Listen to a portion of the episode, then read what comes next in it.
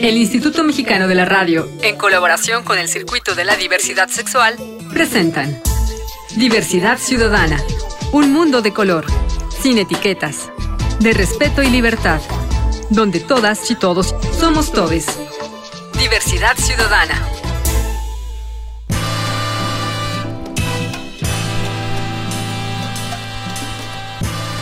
Hola, hola, ¿cómo están? ¿Cómo les va? Bienvenidas, bienvenidos y bienvenidas a Diversidad Ciudadana, aquí donde las acciones siguen siendo a color. Soy su anfitrión Enrique Gómez y el día de hoy los manteles largos y la vajilla, bueno, la de porcelana, los cubiertos de plata, tenemos a la señora Alejandra Bogue.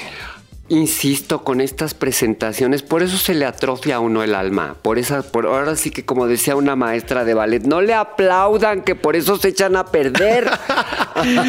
Oye, pero, pero tú siempre has sido sencillita y carismática. Pues ¿Nunca te has subido al tabique?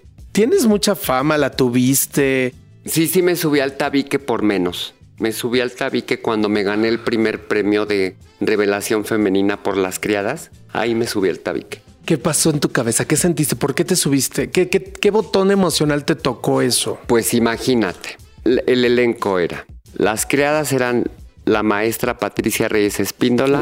Pilar Pellicer, que en paz Oh. descanse. La directora era la maestra Diana Roel, recientemente No, bueno. finada, y yo era la señora, la madame. Maestra Roel, la voy a, la voy a parafrasear y la voy a, en este homenaje aquí, me dijo, en los ensayos, en el momento que me vio, me dijo, ella es la señora, déjate de broncear y a lo que quiero llegar. Ajá.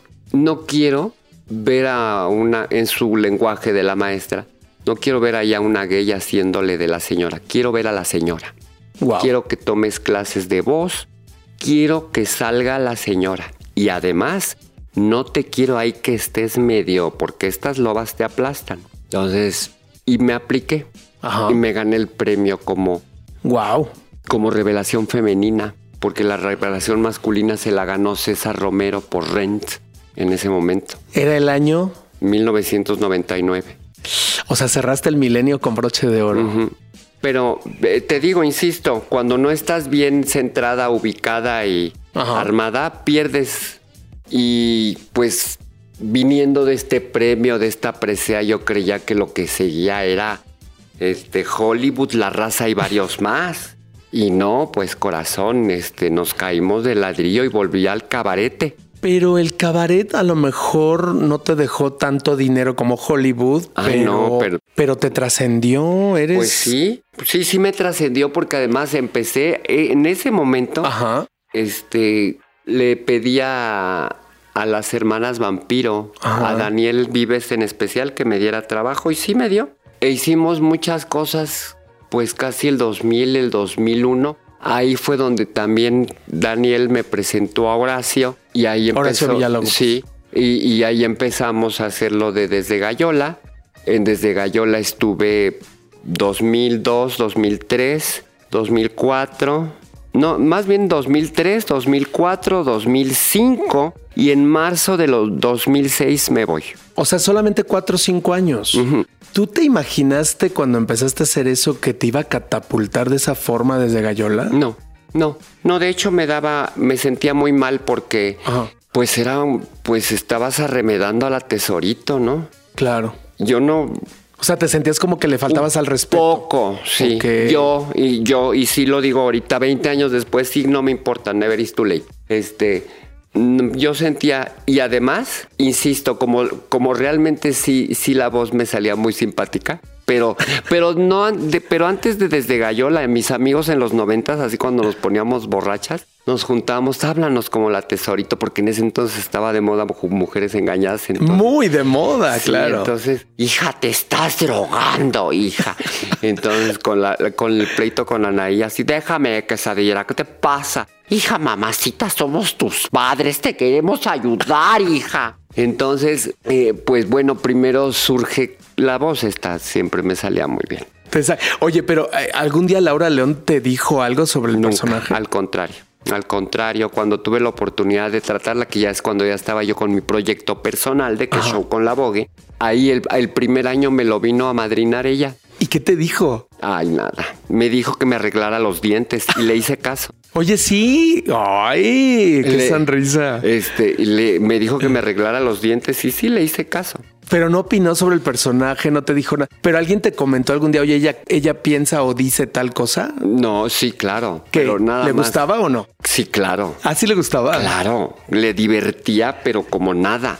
Aparte, ella es muy simpática, ¿no? Ella es, una mujer muy sencilla. Ella es, ella es una mujer sencilla también. Ella es una mujer auténtica. Sí, muy auténtica. Muy auténtica, que eso es. Y vaya nos- que sí tocó la, la cumbre del, del, del este, pues del éxito, ¿no? Y la sigue tocando, porque además es muy interesante. La señora Laura León se hace a ella misma. Sí, sí. Y eso es muy lindo y es, es eso no lo pierde y eso es lo que la hace fascinante a. Laura León. El, mi personaje como la tesoro en un 2022 ya no sirve.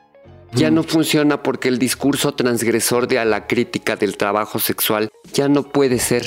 Claro. Ya no existe. Ya sí, no. esta es la era de lo políticamente correcto. Esta es la era de lo políticamente correcto. Entonces, cuando me dicen que si mi único éxito es la tesorito, pues felicidades, gracias, ahí nos quedamos. Este, No, no, no, no. Y yo no, quiero- y yo- No, pero de Ajá. pronto me refiero que hay gente que no se sale del patrón. Claro. Si me explico, porque Sí. justo tú me estás preguntando de dónde vienen los premios, de dónde viene la danza, de dónde viene la técnica, de dónde viene Alejandra.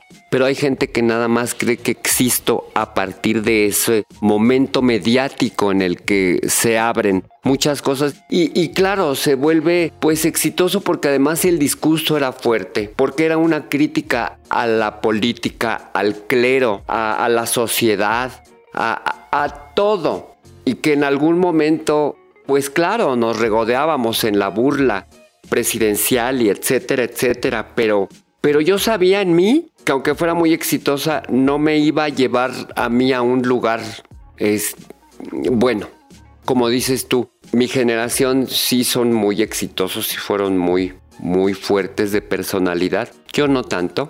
A lo mejor tuve que vivir otro proceso para, pues para poder estar aquí en este 2022, porque mis amigos de mi generación, pues ya tuvieron su momento de éxito, ya triunfaron y triunfaron muchísimo, muchísimo. Les fue con bombo y platillo. A mí me está empezando a ir ahorita, porque yo nunca cesé, pese a, a ese entierro que me hicieron. Ajá. Este, en ese entierro ahí, mientras estaba yo ahí enterrada, yo seguí bailando y seguí en la danza y seguí amándome y seguí queriéndome y seguí viviendo. Seguías seguí- teniendo una vida. Seguía teniendo una vida. Claro. Seguía haciendo cabaret, seguía haciendo teatro. Sí. Hice todo sobre mi madre en donde me volví a ganar otro premio. Este, hice una cantidad, hice que show con la Vogue, hice, este, me corrieron de Televisa.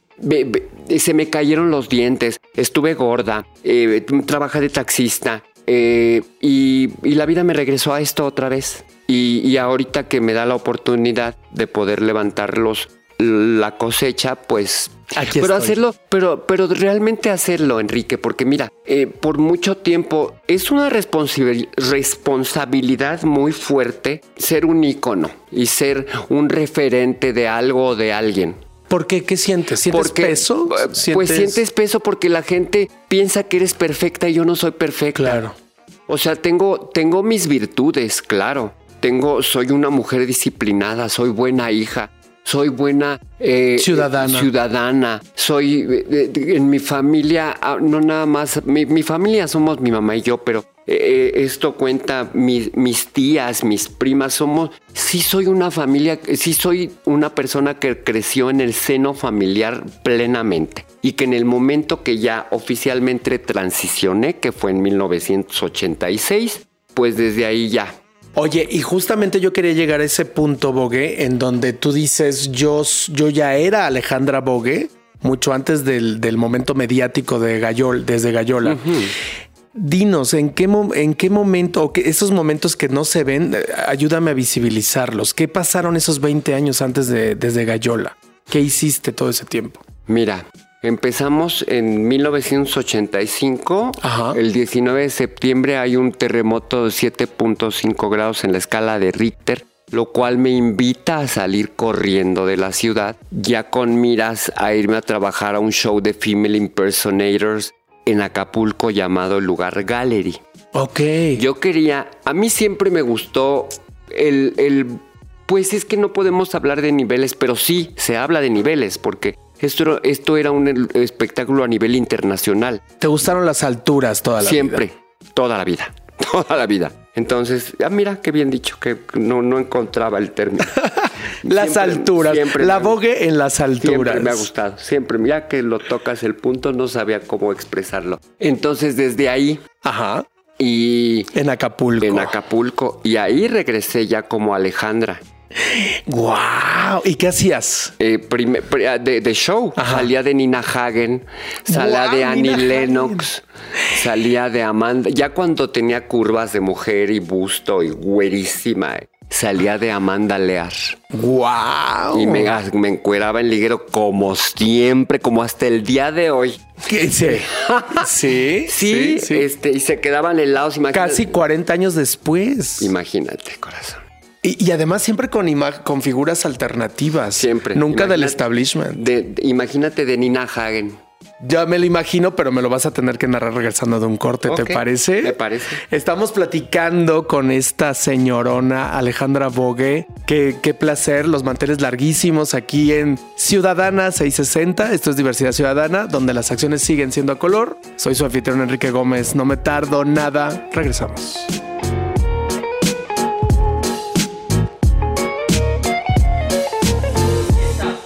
Continuamos. Diversidad Ciudadana. Regresamos. Diversidad Ciudadana.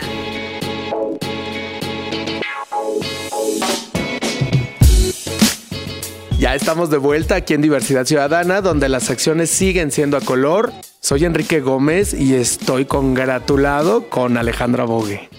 Alejandra. Nuevamente, pues nos quedamos Gracias. en Nina Hagen. No, gracias A a, ver, ti, mi amor. Gracias a ti. De verdad, nos quedamos en Nina Hagen. Siempre fue un- Acapulco, Acapulco. Finales de los ochentas. Finales de los 80. Nina Hagen era importante porque esa me da el pase a. Pues a. Pues siempre me gustaban las cosas diferentes, alternativas. Ahorita sí. ya le Sí, dicen- porque en esa época, mientras las otras trans hacían a, lo mejor a Lucía D'Alessio, Méndez, a, ver. Ajá. D'Alessio, a Lucía Méndez. A, a mí no me llamaba la atención, la verdad, ¿eh? Nunca. Tú Ni estabas nu- en otro. Ni nunca fui de borrachera y cantar Amor eterno. Jamás. Yo era pero ponquetísima. Ah, sí. Y hasta el queque. Súper alter. Ponque- Hasta el super queque. Gracias. Bueno, eso, eso también tu formación, pues es, Ay, es claro. mucho más artística, ¿no? Claro. O sea, la danza, el ballet, la música. Todo, pero además en ese momento no había danza, ni ballet, ni música. Todo era empírico. Todo era con muchas ganas de hacerlo. Todo era con todo el ímpetu. Nunca recuerdo que, pues tenía 20, 21 años. Y, y además, nunca recuerdo que en, en- en- en- la lista de cómo iba el, el orden, me ponían como tres, cuatro veces en el número de toples, en el número de grupo, más mi número sola. Y yo lo hacía todo feliz aunque acaba echado en una basura eh, del maquillaje y de las pelucas, pero yo lo hacía feliz porque yo tenía ganas de hacerlo. Oye, Bogue, y eso, esa emoción que me cuentas simultáneamente, el amor, ¿qué onda con el amor? ¿Cómo lo vivías al mismo tiempo? ¿Lo vivías? No, desfasadamente. Lo que pasa, mira, insisto, A ver. a, a las mujeres trans tenemos de pocas opciones y en la vida real, ¿eh? O te dedicas al trabajo sexual Sí. o te, o, o te regresas a tu casa. Te iba a decir que a estilista, pero ve que no estoy muy desarreglada. Ento- o, o showcera, pero de showcera pues no construyes una vida. Nada más saliendo de imitadora no se construye una vida. Entonces tienes que tener un bonus y que normalmente ese bonus lo completas con el trabajo sexual, que está bien. Yo no, yo no nací para eso. Y, y te lo digo con, con las, todas las palabras porque lo intenté, porque yo pensé que era mi destino y porque intenté y la vida no te llama por ahí. No hay forma. Y no estabas bien cuando lo ejerciste. No. no. Pues entonces no, no es lo tuyo, no era lo tuyo, ¿no? No, no, no. Y entonces, pues, evidentemente ya regresando a vivir con mi mamá, pues mi mamá no quería güeras extravagantes en la casa. Entonces, y como bien me dijo, y a ver qué haces, tienes que trabajar, yo no te voy a comprar brasieres. Ok. Entonces, bueno, eso pues ayudó mucho a, a tener una imagen de una mujer fuerte. Yo soy criada de una mujer que nunca la vi en ama de casa. Siempre cocinaba en tacones y en babero y se iba a trabajar. Y, en Lindavista. No. ¿No? No, no, no. ¿Dónde No. vivías? ¿En Primero nací en la colonia Morelos, Ajá. en el barrio de Tepito. Ok. Y luego nos fuimos a vivir uy, a Ecatepec, pero luego regresamos a Tepito. Ajá. Y de ahí de Tepito nos fuimos a Tlatelolco. Oh. Y en Tlatelolco mi abuela se enferma Ajá. y nos vamos a vivir a la Roma. Ujú. Con, que ahí ya era ya la secundaria. Ajá. Que con mi abuela enferma, mis tías que, y, sus, y sus hijas. Pura mujer. ¿Qué tal? Mi mamá y yo. Ajá. Y mi primo, que nada más era un caballero, pero era el proveedor. Sí. Entonces, el... Y ya después, en eso, en, en 1980, mi mamá tiene, pues era ya como su tercera casa, pero en es, es cuando ya nos vamos a vivir ella y yo solas. Ajá. Y ahí ya empezó la historia fuertecita. De ahí Ajá. pon tú, échale 80, 85, más lo que ya te platiqué. Ok. Y claro, muy rebelde, muy rebelde, pues como cuando tienes una identidad de género que no te sientes que, que encajas, pues claro que te vuelves rebelde. Y en la claro, porque vas contra todo. Claro, y todo que el tiempo. Y que además en ese momento eh, el mejor planteamiento eran el bluff, las drogas, la zona rosa, el, el concurso de Miss Universo Gay. El SIDA estaba a todo lo que daba. ¿Todavía no? En ese momento todavía no. Ah, estás hablando de el SIDA, el SIDA, el primer, el primer notita que mi, mi mamá me dejó, me- y que era pequeñísima, virus que mata homosexuales, pequeñito, se la dio mi abuela Ajá. en 1983. El SIDA aquí en México empezó, en Estados Unidos ya, ahí Sí, en esa... en el e- 83. ya, en el 80. Sí. Este no. Aquí realmente empezó ya así 88, 87, 80, así que empezaron Ajá. a ir cayendo cual cúcaras, Ajá. las comadres, las malas y las buenas. Sí. Este, y ahí yo me volví, no, no me volví. Definí mi identidad de género desde que soy mujer, pues ya no se me acercan los galanes, porque como no trabajo en la calle, este, y como yo sí pregunto, cuestiono y quiero. En ese entonces quería, ahorita a favor que me hacen, ¿eh? En, este, en ese entonces quería tener un novio, una pareja, alguien, un compañero o como se le llame, pero yo tampoco estaba preparada porque ni siquiera yo me quería a mí misma. ¿Pero lo lograste en la vida? Nunca. ¿Tu vi- ¿Nunca has tenido un No. gran amor? No, ¿Nunca? nu- No. ¿Novios? no. Y digo, Uno de heterosexual, pero ni siquiera lo cuento porque sí estaba yo muy enamorada de él y la historia es muy conmovedora y muy simpática, pero, pero no, no, no, no. ¿y crees que lo necesitaste? ¿Lo necesitas todavía? ¿O no? Te mentiría si te digo que no. Te mentiría si te digo que no.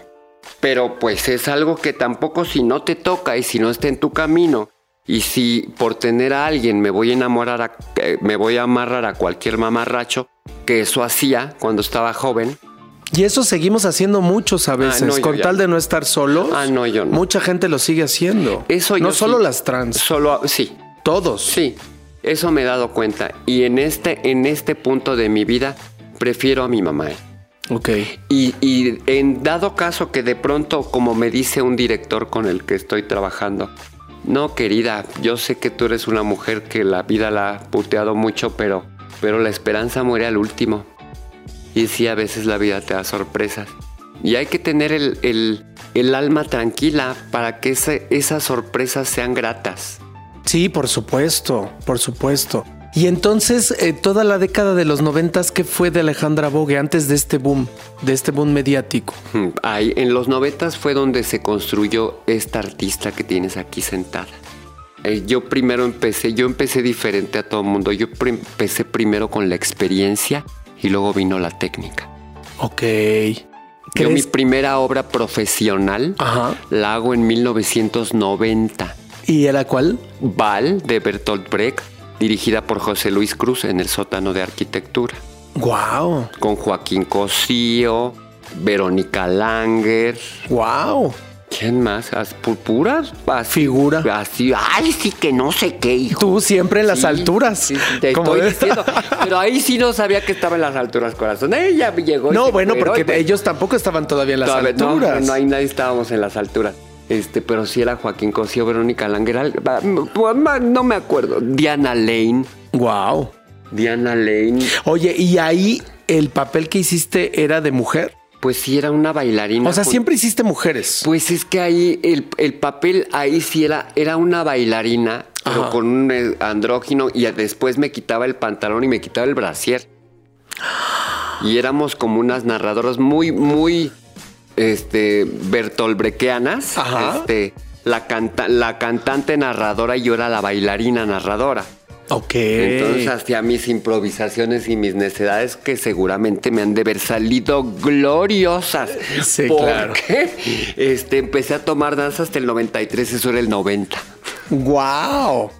O sea, antes de, como bien dices, empezaste con la, con la práctica antes de la teoría. Exacto. Es más, cuando llegó la técnica a mi vida gracias a la maestra Rosario Armenta, pues fue cuando toda esa soltura y esa libertad se enderezó y se alineó y se puso tiesa primero. Entonces, después de 29 años, ahorita sí te digo que, pues no que domino el ballet clásico, pero sí ya llegué a un nivel bastante, bastante considerable. Otra vez la boga en las alturas. De, sí, porque mira, fueron, en- eh, me preguntabas de los 20 años, ¿no? Sí. Eso del, del 90 al 98, Ajá. con, no, del, del 94 al 98, la maestra Rosario Armenta empiezo a hacer danza, danza. ¿Puedo seguir bufando o ya me callo? Dale, ¿no? Bueno, ¿Qué te parece si te hago manita de puerquito y te quedas en otro programa? Mándale, ¿Sí? ándale. Bueno, entonces cerremos. Alejandra Bogue en la década de los noventas. Y para la otra ya nos cuentas después. ¿Puede ser? Sí, nos da tiempo. híjole. Corriendo. Bueno, esto es diversidad ciudadana, aquí donde las acciones siguen siendo a color. Yo con los manteles largos y con Alejandra Bogue. Gracias Alejandra por abrir tu corazón y tu Ay, vida. corazón, es que te digo que nos vamos como en cinco tomos. Ya Ahí están. como- Ya vamos en el 4. No sé en cuál vamos. pero- Muchas gracias Alejandra Bogue. Soy Enrique Gómez y yo les espero en la próxima.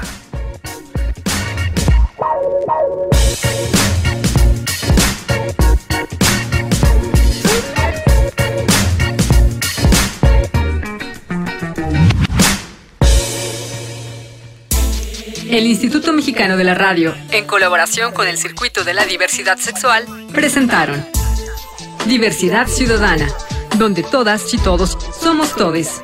Diversidad Ciudadana.